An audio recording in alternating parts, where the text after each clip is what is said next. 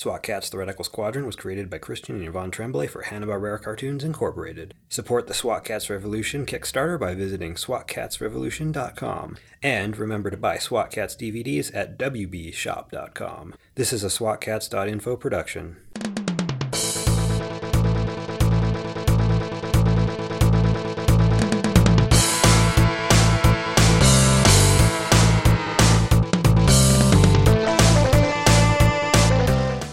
Welcome to the Mega SWAT Kast, a show by SWAT Kats fans for SWAT Kats fans, featuring episode commentary with soundbites, synopses, and observations about Megakat City's heroes and villains that are occasionally amusing. Please adjust your humor targeting displays to the lowest common denominator, and note that the accuracy of recollection missiles may vary.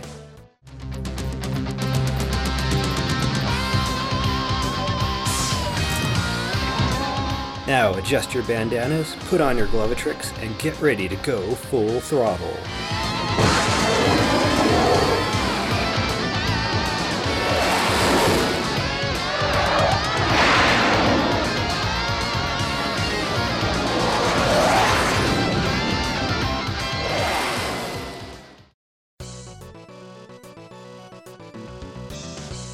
Hello all SWAT Kats fans, welcome again to the Mega SWAT Kast. On this episode, our host commentators are... I'm Robert, otherwise known as NiKnight. I'm Di, better known as Sage. And I'm Matt, better known as MoDaD.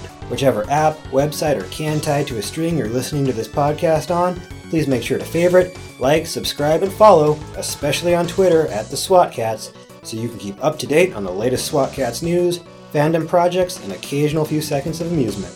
Now, on to the show. I want to take you back to the early nineties. Disney is killing it. They're fresh off the success of The Little Mermaid, probably their most successful movie ever at this point. They're heavily investing in their super iconic afternoon block. Some of you might remember that. In the United States, it was like from uh, three p.m. to five p.m. They're reinventing a number of their signature properties, like uh, DuckTales, stars, lasers, aeroplanes, Chip 'n Dale Rescue Rangers, Chip, Chip 'n Dale Rescue Rangers, TaleSpin, Darkwing Duck, Darkwing Duck and probably a bunch of others I'm forgetting about. Let's get dangerous. Fox is making Batman the Animated Series. They're getting Emmy nods for that. And so did TaleSpin for that four-part premiere, uh, Plunder and Lightning. Teenage Mutant Ninja Turtles has been around for a while, and it's a merchandising juggernaut. There's these shows with adventure, elements of drama, great characters, and unusual settings. As far as we can tell, these are the elements that are being weighed with as much importance as humor. It's in this environment that the Tremblay brothers are creating SWAT Kats, and they think they've identified the key pieces to a successful show. I kind of scribbled down a few of them. Um, you can agree or disagree. But one is a focus on action and adventure. Agree. Two are characters that reflect the times. For instance, the nineties extreme sort of positioning. You have characters like Kit Cloud Kicker and Tailspin kind of emphasizing that. You know, you're right. It is none of your business. Teenage Mutant Ninja Turtles is built on this. What is it, Raphael? A threatening note? Worse than that. It's the check! Chip 'n Dale are like Indiana Jones and Magnum P I illusions. The controls are really simple. Simple controls for a simple mind. Oh, you're just being jealous because you don't have a scarf. Etc., et cetera. Three, this actually isn't that unusual. You know, anthropomorphic characters are still in, and they're still popular. And number four, great music. All of these shows have to have their own sort of unique soundtracks. I can already see what the Tremblays are thinking. They're thinking, maybe if we can get a show like Teenage Mutant Ninja Turtles meets Batman meets Top Gun. Because those are all big things at the moment, or have been rather recently. They sell the show on that premise, and they've got a lot of very striking and thematic artwork to go with it. You can kind of see the progression in that art book that they made. After many, many attempts, I remember in the live stream they mentioned how they actually went to Saban and got ignored. Uh, they finally landed their pitch with Hanna-Barbera. And let's face it, at this time, they probably aren't keeping up with the competition very well at H B, unfortunately. No. Ruh-roh! Reggie, what's that? The Tremblay brothers and the whole SWAT Kats creative team developed this show with all these great goals in mind. And when all is said and done, the first completed episode, the first implementation of their creative vision winds up being this. And I think it's fair to say that the uh, the end result didn't quite live up to expectations. The first completed episode of the show, The Giant Bacteria. Start off with an infection. That's how you get get, pe- get the kids in. You know, a cyst, a boil, you know, something that will pop. I think that's a fair description, that this uh, this premiere definitely does pop. Well, that is another thing. Another staple of nineties culture was, oh, look, kids, gunge, gross stuff. Blah, blah, blah, blah, blah. What is Gak? Gak is great stuff. Oozy. Did the Viper figure come with a barrel of slime? It should have been a match made in heaven. There you go. Well, I think about the same time frame we had um, Noel's House Party. The best of Noel's House Party. The best of Noel's House Party. That little twerp next door! National T V show where they'd be, be invited to Noel's house in Crinkly Bottom, see Mister Blobby, and occasionally get gunged. Oh, Mister Blobby, oh, he makes me laugh. Blobby, blobby, blobby. that, that just sums up British television at the time.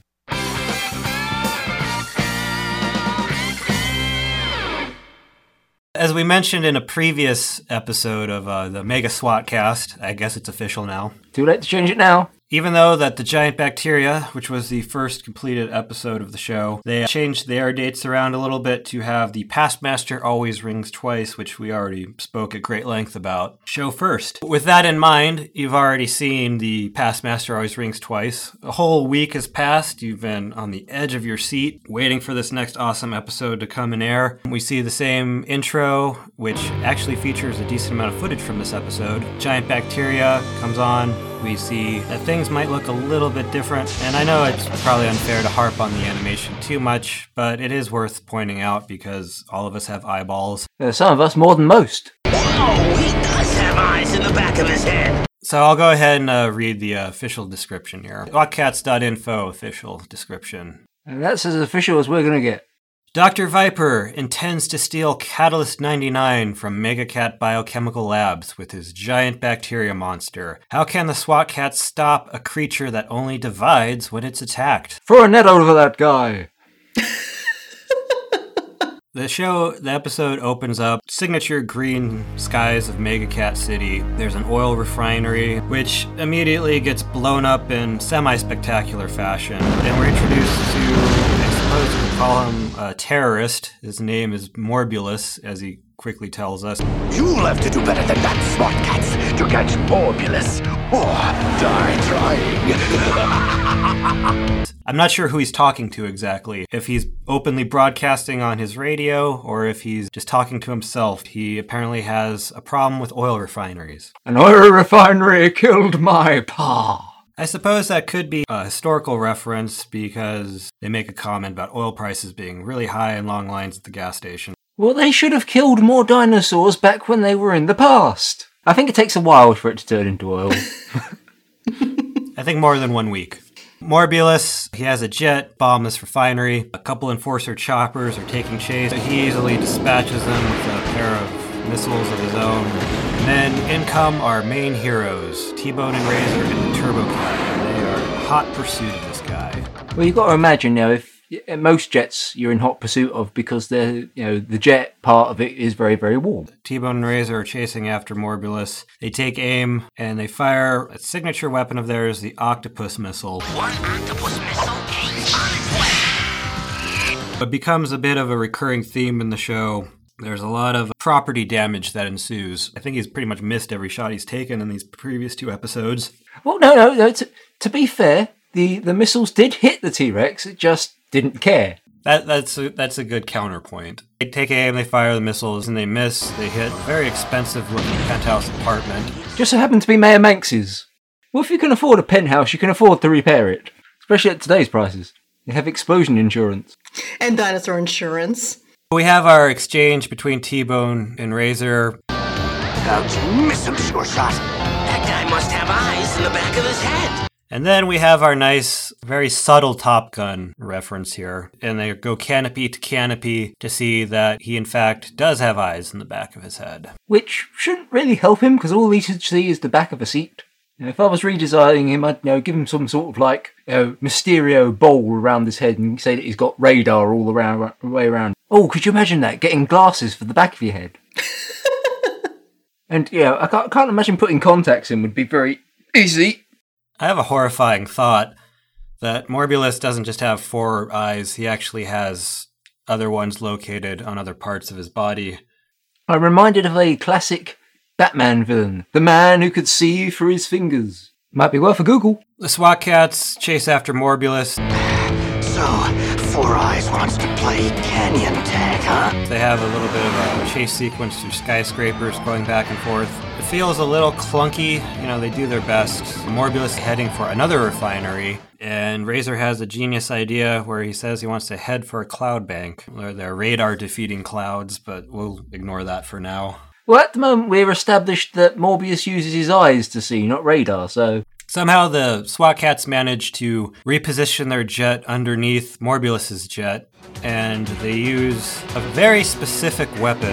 Let's see if Four Eyes has eyes under his head. A cookie cutter missile yep. that deploys from the top of the Turbokat's fuselage, fires upwards, attaches to the bottom of Morbulus's jet, saws right through it, manages to uh, remove him completely from underneath the jet, and he plummets out from underneath. It's a good thing that you didn't catch, though, any part of him, not like he's got a tail or be any wider or anything like that. And, you know, I, I always thought underneath a, you know, a cockpit, it was all just clean cut underneath there. There was no tubes or wires or anything trying to, you know, get into the back, and no explosive material in the truck. Uh, he's even still holding the uh, control stick in his hand as he's falling through.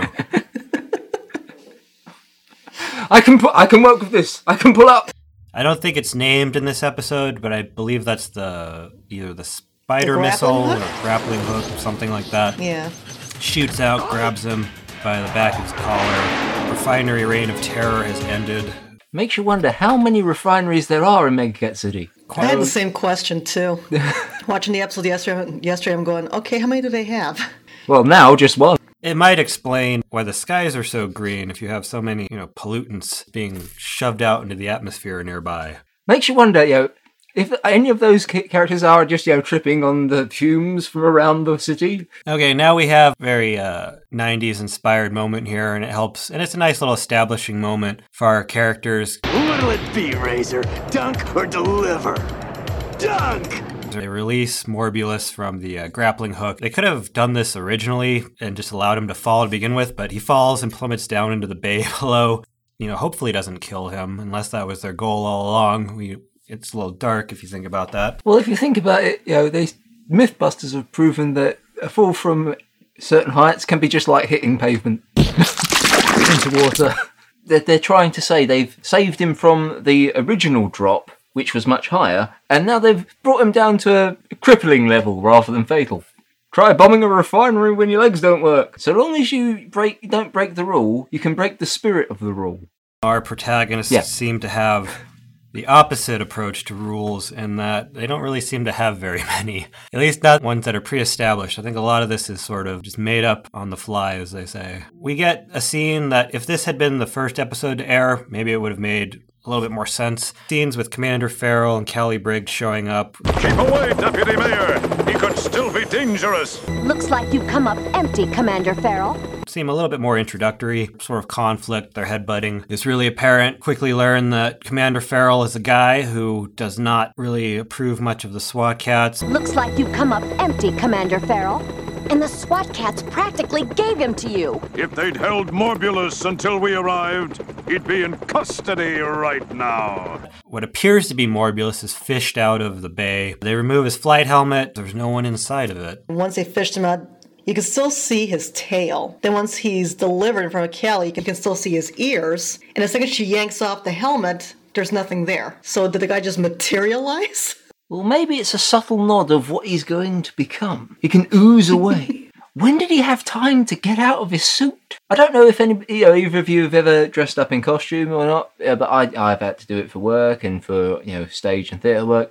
It takes a long while to, you know, get properly out and into something else. What you're failing to do is something I think Morbulus did off camera, and um, he paid off the animators to quickly uh, remove him from the scene. As all that's going on, we're reintroduced to who I think is really the true hero of SWAT Kats. Mayor Manx, is this the end of what has been dubbed the refinery reign of terror? Absolutely. The authorities have apprehended the villain. Mayor Manx arrives on scene. In Manx we trust. Something else, uh, I'll go ahead and interrupt. A little factoid about this character, Morbulus. His original name was Oculus. There's a character in, I think it was Marvel Comics, who had the same name. They wound up finding out pretty late in production that they couldn't use that, so they had to change that really quickly. And the reason I remember it is because during our interview with Christian Tremblay, he still called him Oculus a few times. Yep. And yep. Uh, I'm, I'm wondering if that was something they did independent of him as they were, you know, going into post-production. So Morbulus is smirking that he got away. He's in his undergarments. I don't know what you call those in Britain. Boxers. He's standing in front of a large drainage pipe. He's gloating about how he got away. So he gets to see this ominous sort of pair of glowing eyeballs show up behind him. I'll put you to much better use. And we hear a familiar voice speak. The uh, voice actor, Frank Welker, he's he's been in like one or two things, I think. May have heard of him. Probably second only to maybe Jim Cummings in the amount of things he's done voice work for. He is in everything. He does a particularly good job as the voice of who may be the most iconic SWAT Kats villain, the voice of Doctor Viper. Yeah.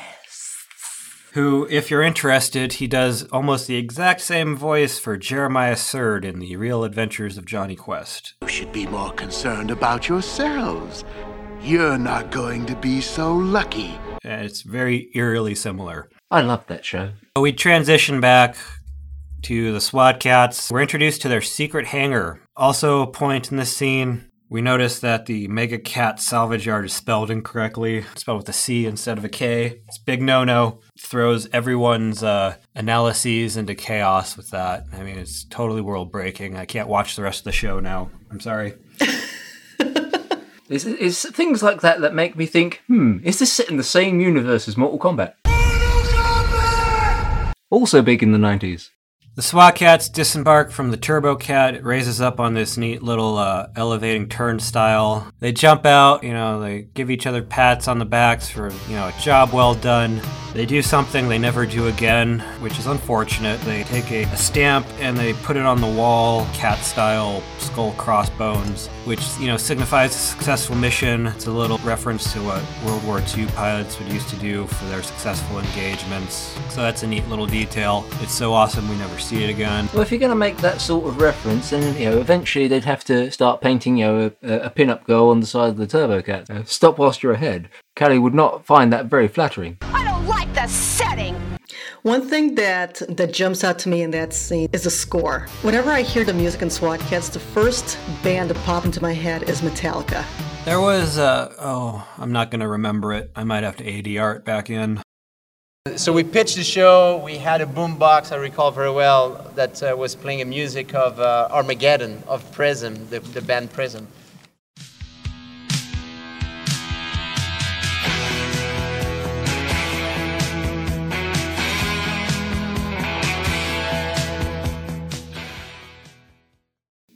Jake and Chance are introduced. They change back into their civilian clothes. It turns out that they're auto mechanics. Open up the refrigerator. They toss each other a couple of Milkwisers. They start to have a little moment of celebration as they tune into the news to see how awesome they were. Unfortunately, they find out that their celebration is a little premature, as Morbulus is reported to have escaped. So you don't have Morbulus in custody? Due to the interference of the SWAT Kats. This is all we have of Morbulus at the moment. What? And we have an interesting little moment where Commander Feral and the SWAT Kats are exchanging blame with one another, even though they're in two geographically different places in the city right now. It still works. Well, if we apply the logic that if Feral does break the fourth wall, maybe he can hear them. I think Feral knew that at that exact moment they were tuning into the television because he looks right at the camera. No one asked for their help, and they allowed a dangerous criminal to escape. Escape? We practically handed Feral a gift package. Well, you know, this is a point. You know, he always assumes that the SWAT Kats are glory hounds. And what are they doing as soon as they get back? Turning on the telly to watch how awesome they were. As any uh, reasonable person would do when they're feeling upset, Chance Furlong, the name of T-Bone, his real name, he destroys the television set. Ah, oh, great. Morbulus is gone. So's our T V. What is that can made out of? Depends on how empty it is. I mean, if he's only taken a sip, you've got a full body of water there, or, or milk there. And I don't know about you, but milk is really heavy. It sits on your stomach. It's... And, you know, let's assume that, you know, seeing as these are adults, that might be alcoholic beer, so it's got, you know, different properties in it. The can is pressurized, so it's slightly made out of sterner stuff. I'm just imagining all these just, just canned white Russian drinks. Just downright disgusting. Open up a can of whoop, whoop milk. Whipped cream. We're introduced, Callie Briggs shows up, who was just at the refinery scene, and now she's back here. And we find out that Chance has a little bit of a crush on her. Did you hear that? She's crazy about me. And her car needs a little bit of a tune-up. Callie Briggs does not know who the SWAT Kats are, and there's this dichotomy between the characters. Chance likes Callie, but Callie likes T-Bone, not knowing that, you know, they're the same person. Although it's kind of teased that maybe she actually likes Razor, but that's probably played for jokes. So Callie's kind of swooning over the SWAT Kats, while unbeknownst to her, Chance is swooning over her, which he has some of the goofiest moments in animation in the show happen. He has a nice little scene where he licks his hand and slicks back his hair, which is kind of pointless because he puts his hat back on. A Chance offers to drive her back to work. Callie says, no, Mayor Manx way me out for outside. She has what might be her signature line. One of the uh, perks of being deputy mayor. Chance turns back to Jake, and then Callie takes that moment to stick her head back in and flirtatiously says, bye, Jake. Much to Chance's chagrin. It's actually, it's it's a pretty amusing scene. We get a little bit more characterization out of these two than in the previous episode. Well, I think in the previous episode, you didn't actually meet them in their civilian guises too much, did you? I just assumed that that's, you know, what they wore all the time, casually.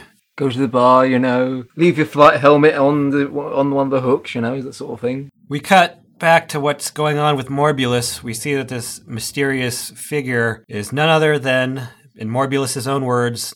So, this is the secret lab of the legendary Doctor Viper. He's been taken to a swamp. There's this pretty cool treehouse lab. I should mention that the, the swamp, uh, Megakat Swamp, or if we're assuming that's what it is, I'd love to see a map of the surrounding areas, because this swamp that Viper lives in looks like it's on an entirely different planet. It is just way over the top. I would love to see a picture of the map around Megakat City, because you've got ocean on one side, you've got a swamp on the other, you've got desert this side, and how do these things mesh? It, it's climate change. It's those green skies and all the refineries messing things up. Oh, there you go. This, this entire show is an ecological cartoon. It's just very subtle about it. We're the Planeteers! You can be one too! Despite the lack of animation quality on this particular episode, there are some really good backgrounds and some good, still non-moving art that you get to see. The interior of Doctor Viper's lab is probably the best looking scene in this episode. Looks like you've got everything a mad scientist needs right here. Everything except the rare biochemical compound known as Catalyst ninety-nine. Also known as Catalyst MacGuffin. Morbulus, he seems pretty helpful up front, to which Viper, I mean, uh, who, who sees this coming? To which Viper, with the most, like, duplicitous tone possible. Ah, we see eye to eye, Morbulus. I do have need of someone to get me into Megakat Biochemical Labs. I was hoping I'd cap- come into contact with you, because I've been dying to use that pun for a while. I just imagine Viper's waiting for weeks on end, just tapping his foot, waiting for the right moment. Oh, I'm going to call him today. No, no, wait, no, dead cool. You want to co- come across him casually, maybe in a sewer pipe. So, hello, Morbius, or Oculus, if we're going to be formal. What's a nice guy like you doing in a sewer like this? Sorry, this is Viper. What's a nice guy like you doing a sewer like this? I've always envisioned um, if the show had continued, they could do like themed board games and um, Doctor Viper's Scrabble with three times as many S's. You'd have to make that worth about a fraction of a point, though. Otherwise, it would just be unfair. Well, it's unfair anyway. Whenever we play Scrabble, I'll just put an S on the end of everybody else's word. That's legitimately how I play. In Scrabble, players earn points by constructing words with letter tiles and placing them on a grid. There is no honor among thieves here, as Doctor Viper takes a sample of something from Petri dish and an eyedropper, drops it onto Morbulus. A great scene in one sense and horrifying in another sense. But he puts it on Morbulus, and he instantly starts to horrifically transform. His skin starts to bubble and boil, he turns purple. This kind of unsettling scene where the, uh, the backs of his eyes start to rotate around and come up front as he turns into this big blob with uh, googly eyes. Well, you got to admit, you know, as soon as you, you know, turn him into a bubbly, oozy pus monster, the idea of letting him fall to his death is probably going to be a mercy. I have to say I did love that scene when I was first watched it because, yeah, being a young boy in the nineties and not being allowed to see things like uh, The Fly with Jeff Goldblum. How does Brundlefly eat? He regurgitates on his food, it liquefies, and then he sucks it back up. I was able to experience body horror in an entirely P G way. Be afraid. Be very afraid. Now that Doctor Viper has this giant bacteria monster, he's now able to get Catalyst ninety-nine and the power to destroy Megakat City. Hello, kids. Are you bored of playing regular board games? Why not try Doctor Viper's edition of Scrabble? Now with three times as many S's. Fool your friends into thinking that you have a triple point score, when in fact that you just have lots more S's. Buy now for the low, low price of nineteen ninety-nine dollars. Now back to our regularly scheduled program. We have some antagonistic characters who are introduced who are woefully underused in this show by the name of Burke and Murray. One of them is voiced by a little-known actor, Mark Hamill. I forget which one. I, I, I would like to ask for a, a brief moment. Can we please put in the Balkan Skull theme from Power Rangers into this scene? They've come a long way from being pilots. A long way down! That's a very astute comparison. They are the Balkan Skull of SWAT Kats, easily. So what they do is they, they're driving this big dump truck, dump it in the middle of their driveway in the front there. Big mess, and they just do it just to be not nice people. And coincidentally, uh, there's an engine that Callie can use. Uh, it's the exact same one that just arrived, so that little... It also shows how strong Chance is, considering he can just lift up an entire engine, no problem. That's what makes actually the muscle then grow. And that uh, d- divides then one from a champion and one from not being a champion. I'm not sure, maybe I'm kind of tempted to uh, start drinking some of those Milkwisers now that, uh, you know...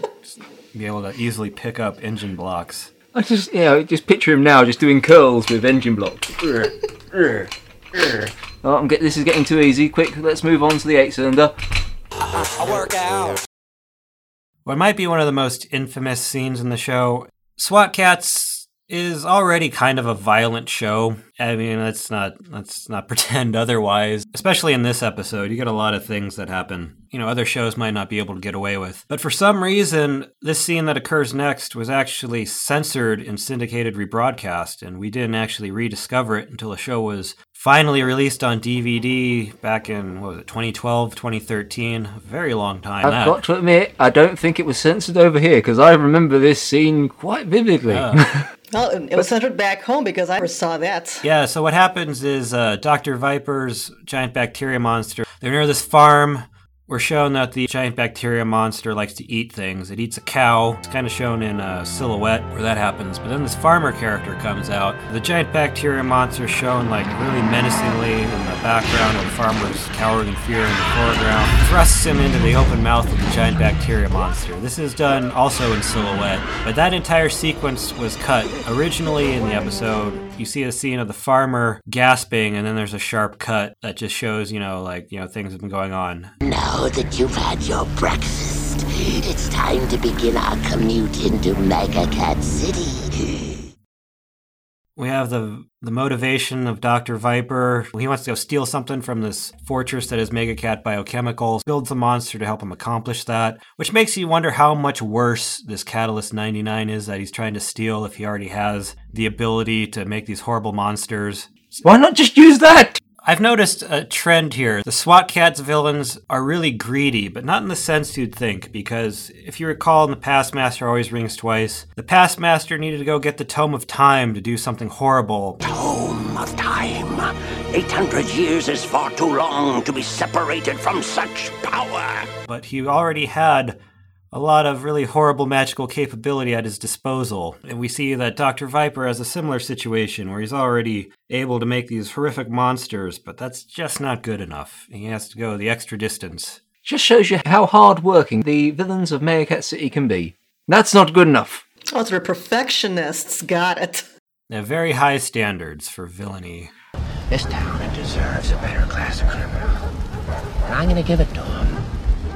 And now we get into the action. Mayor Manx and Callie Briggs are at the they're at the Manx Municipal Park, where Mayor Manx is there to commemorate a statue of himself for a park that's named after himself. And it's one of the few times you see him actually enthusiastic about doing his job. As mayor of Megakat City, I am proud to dedicate this beautiful new park, which bears my name. As long as it's got his name on it, then that's good enough for him. I just love how, you know, he doesn't hide it at all. There's no sense of shame. No! Just pure vanity. And that's that's perfect. I mean, in other shows you'd have him say, well, no, this is for my grandfather, who also was named Mayor Manx. Um, but, you know, him is just, no, this is for me. What in the... Get a shot of that! Bacteria monster attacks Manx Municipal Park, whilst Doctor Viper comedically pops out of a manhole cover in the street, go up and make a really quick note to the audience before he disappears again, which was completely unnecessary. Those fools have given me three ways into Megakat Labs. Maybe he's just reminding himself. Maybe he's that just he's just that scatterbrained. All the chemicals in his body make it... Okay, what was I doing? Ah, yes! Whilst it... Commemoration's being televised, and as all this havoc is being wreaked, the SWAT Kats, who are once still watching television on the job, as any good employee should do, they see that this chaos is going on, and they decide that they have to go and help out and take care of this problem. Callie Briggs and the mayor are in peril. They have a neat little scene. Better let me drive, Mayor. Just get me out of here! Where they hop into Mayor Manx's limo. Callie takes the wheel, floors it, hits the gas, drives into the bacteria as they try to escape. And we are introduced to the gimmick of this monster. Once it's hit with the limo, it divided in two. Now there are two bacteria monsters. Why didn't she just keep on driving? I mean, why did she have to stop and see to make sure she hit the thing? I would have just kept on going. That makes you a very irresponsible driver then. You should at least leave a note. Sorry, I ran into your monster. My name is Deputy Mayor Kelly Co. Briggs, and here is my contact information. Please do not sue. The mayor spent all the money on statues. Commander Feral, who we were introduced to earlier on the show, arrives on the scene. Razor and T-Bone saw what just happened. They radio over to him. Back off, you vigilantes! The authorities are handling this. Fire on my order! I don't think that's a good idea, Feral. We saw what happened when Callie hit it. He's right. I'm in command here. He attacks anyway. We get this rarely used missile shot from the front of the Enforcer chopper. I always notice this because it is incredibly cartoonish, because it's just a door that appears out of nowhere in front of the chopper. I'm not sure that would have necessarily happened if a different animation company, Mook, Um, would have uh, handled this one. Have something in your throat there. Yeah. So the bacteria monster divides again. Feral comes to the conclusion. Normal weapons won't stop those monsters. You don't say. As if somebody should have told me that. And of all people, Mayor Manx is the one who points out. You've made that abundantly clear, Feral. I think at this point when Mayor Manx is the one who's pointing out something that you really need to take a step back and kind of examine things a little bit. One of the bacteria monsters is heading into the subway tunnels. We're going to be introduced now to a rocket motorcycle, better known as the Cyclotron. Signature vehicle of the SWAT Kats. For those who haven't seen it, and let's not kid ourselves, who isn't listening to this that hasn't already seen this? The Cyclotron shoots out like a missile from the Turbokat. Depending on who's animating it, it will either have a Batmobile-style armor that retracts, or the casings of the chassis will pop off, depending on if the animators are feeling lazy or not. The Razor's riding his motorcycle and pursuing on the ground. It was made for the action feature of the Turbokat toy, wasn't it? I mean, yeah, it had to have been. Now with ejecting Razor action. So the train driver, uh, we see his face filled with pure terror because he can see that there's a giant bacteria monster going head on for them.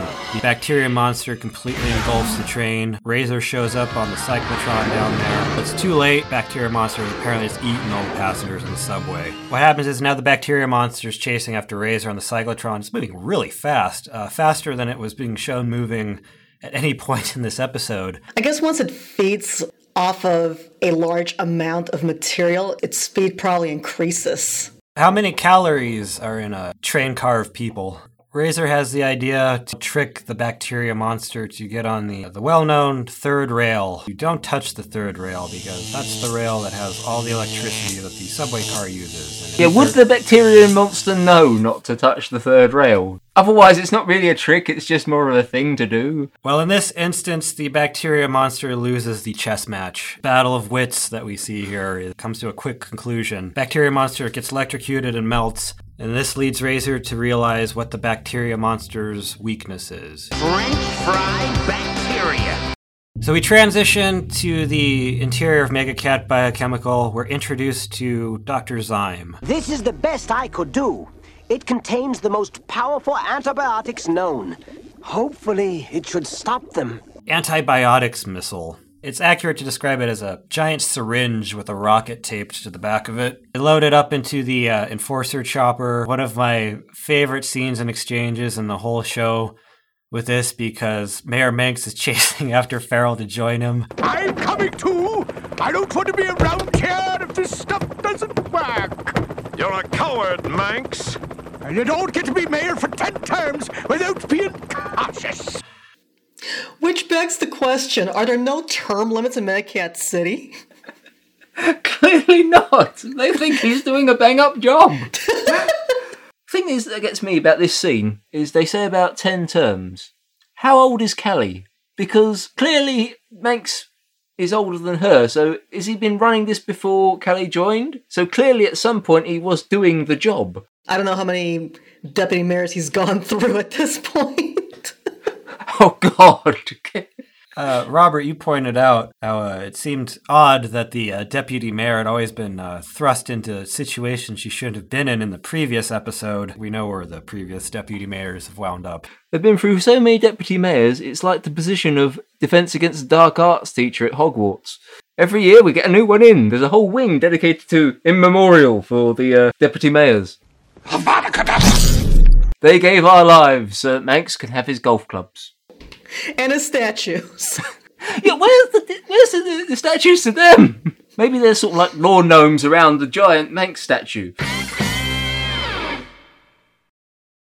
Razor uh, reconnects with the Turbokat. I'm surprised they didn't just play the animation in reverse for the Cyclotron getting back into the Turbokat. They have a experimental missile on board. One megavolt missile. Away! The uh, Megavolt missile. And handy that. Yeah, it's very convenient. It's kind of a sort of a precursor to the Scrambler missile, which we'll be seeing a lot of later in the show. They fire it at this thing. Uh, the little side panels pop off. It looks kind of cool. It kind of looks like a or Tesla coil, I should say. Nothing happens for a few moments here. Missile, I guess, either detonates or releases a charge. The bacteria monster like kind of explodes, but then it engulfs in flames, and it's just sitting there in a smoldering little burning pile. Just to prove a point. Meanwhile, Feral's in the chopper, fires the antibiotics missile, and it looks like it's kind of working. The bacteria monster sort of uh, crusts over, becomes a sort of solidified uh, lawn cigar. Doctor Viper shows up. Perfect timing as always. I think he was just waiting around the corner. You were always an arrogant fool, Doctor Zyme. My bacteria is immune to antibiotics. The bacteria monster breaks out of its little crusty shell. And obviously, it could hear that. And, uh, Waiting for my cue, and Shazam! Jazz hands. Uses its giant jazz hand to grab Doctor Zyme, who gets horrifically killed. Killed to death. And I think it's fair to say we'll never see him again because his next appearance is in a flashback. Yeah, they sort of kill off a lot of people who could have been recurring characters in this thing. I mean, you could have had Morbius show up more, you could have had Zyme show up more, but there you go. Time for another Megavolt missile, buddy! Whoops, guess I'm one short. Why would you only load one? Rule of thumb would be at least have two. Have a backup. You make it sound like the Turbokat has infinite storage space. It does for the rest of the show. However, they did say it was an experimental missile, so it could True. be that that's, that that was the prototype they sent in there. Uh, SWAT Kats use the Turbokat to try to lure the giant bacteria monster away from the building, draw it toward the Megakat City bridge. There's a lot of huge high voltage power lines. They use another staple weapon of the SWAT Kats, the Turbo Blades. They sever the high voltage lines, they fall down, fry this last bacteria monster into another smoldering pile of disgusting remains. Doctor Viper and Callie Briggs are having the altercation in the lab. You won't get away with this, Doctor Viper! No, Miss Briggs! It's you who won't get away! Uses his signature Doctor Viper prehensile tail, grabs her, and we are treated to... This is going to be a, a huge claim, I know, on this show. This might be the most absurd scene in the entire show. I, I would put it up there. The Turbokat just barrels into the front of the lab. It just crashes right into it, knocking things over, somehow colliding with Doctor Viper and missing Callie. A little weird note is I believe that the Turbokat has uh, deployed its parachute behind it to stop it, which is a weird sort of attention to detail in an otherwise... mad scene. Yeah. T-Bone jumps out. Game's over, Doctor Viper! They have him dead to rights, captured him. He takes his catalysts that he spent so much time and effort. And again, I don't, I'm only assuming this might have just been an afternoon bored hobby for him, but... He throws the catalysts, which are very volatile. At this point, they weren't a few moments ago. Still one more play.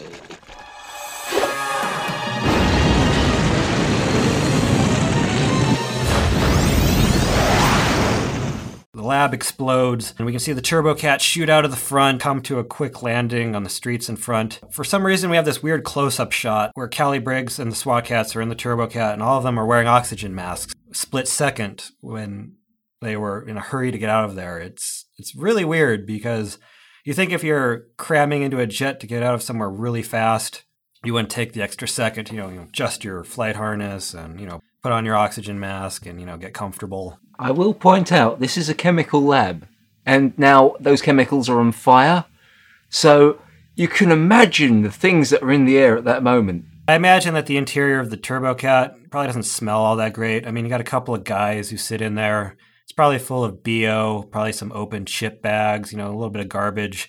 And they're probably a little bit embarrassed to have Callie in there unexpectedly, so they're like, oh, throw on this oxygen mask so that way you don't, you know, get... over inundated with uh, guy funk. Guy funk, yes. I'm sorry, we are, we work at the salvage yard all day. There is no reason to take a shower. The SWAT Kats have saved Callie. Uh, Doctor Viper's plans have been foiled. Feral gets his last moment. Thanks to them, half of Megakat City is without power. Now we've got looting and riots in the streets. The street we have left, I mean, most of it was destroyed thanks to the SWAT Kats. And speaking speaking of the streets, we come full circle. We see that Burke and Murray are busy shoveling up the remains of the bacteria monster, which seem to be all over the place. It's kind of a dark thing to think about. They're really shoveling up the remains of countless people, farm animals, farmers, passengers on subways, and just indiscriminately tossing. Anything else it is old, you know? I'm, I'm reminded of a particular scene in Jurassic Park, which we were talking about last week. That is one big pile of crud. Like Burke and Murray have got a long day ahead of them. After the horrific events of this day, that we, you know, we take a moment to end on a joke. End on a joke. I, I would call that a half a joke. We don't want a full joke. You know, a pay our respects to the deceased and all. Press F to pay respects.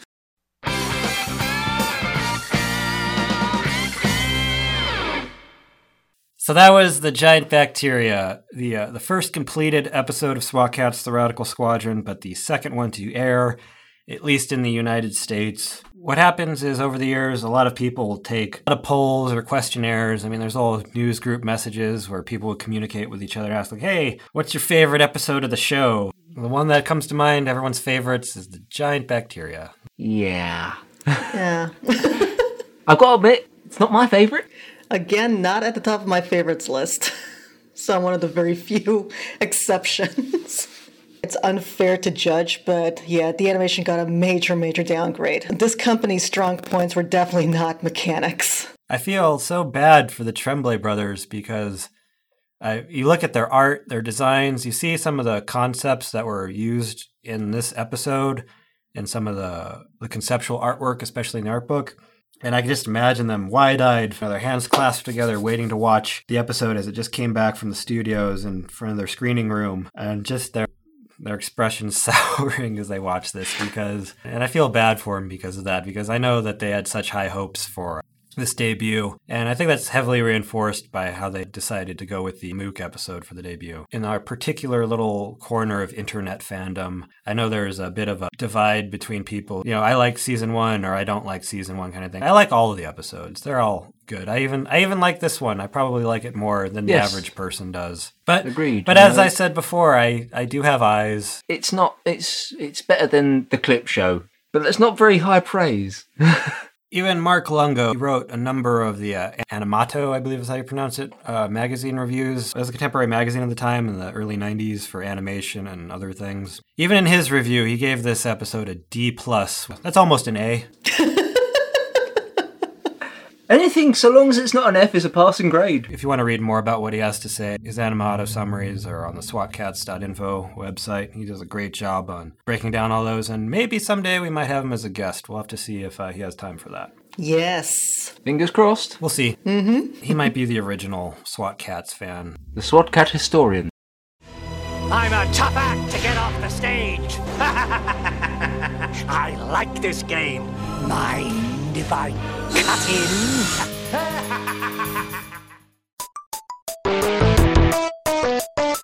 in. Named after everyone's favorite insane psychotic court jester villain, a Mad Cat moment is anything that, even within the context of SWAT Kats, is either strange, weird, bizarre, or silly. Now it's time for our hosts to pick their Mad Cat moment of the episode. How many refineries does this city have that it can be a reign of terror sort of thing? I mean, rain tends to last, you know, more than a fortnight. Morbulus, for some reason, he strikes me more as perhaps an industrial saboteur type. Well, it's very evident that he's not an environmental terrorist, an eco-terrorist, because the fact that he destroys the oil refinery by blowing it up. And how much, you know, smoke and muck gets pumped into the air when that happens? Well, most of these refineries are located either on uh, islands or peninsulas right on open water. Oh, all the fish are dead. Or perhaps they aren't. I know there's a oil-sucking eel at some point, which seems to eat that stuff right up. So happens it came about after this. Coincidence? I'm still going to point this out. Why didn't Callie just keep on driving? That still bothers me. You have this giant thing coming after her. I would have just pushed the pedal to the metal and just kept on going, not looking back. Because I am not going to stop and see if that thing is still alive. I think it's best that you stop and make sure it's dead. Because otherwise you could have a Terminator two moment with it running behind her with like little blades for arms.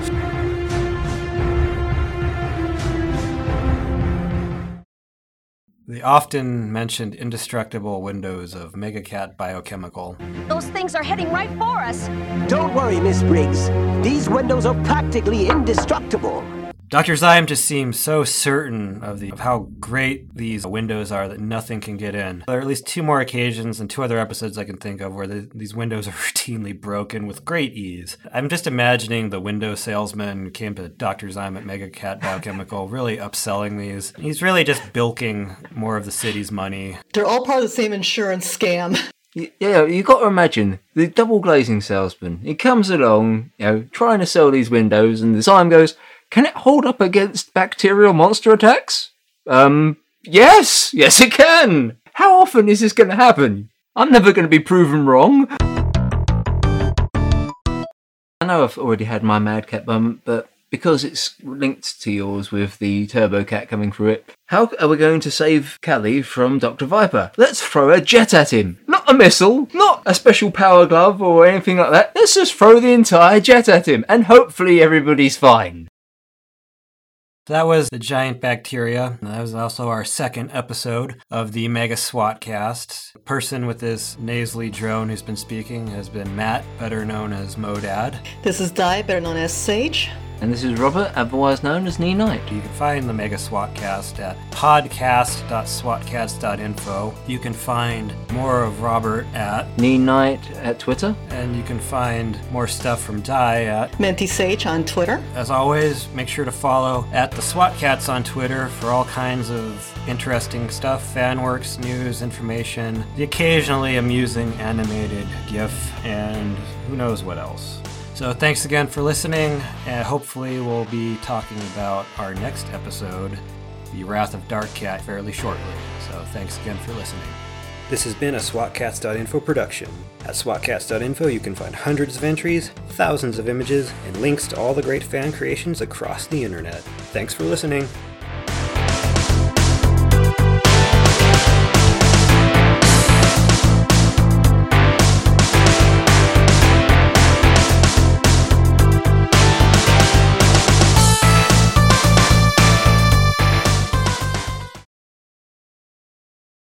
Well, the real confusing part about this was it's a chemical lab that apparently has a missile just waiting to be filled up.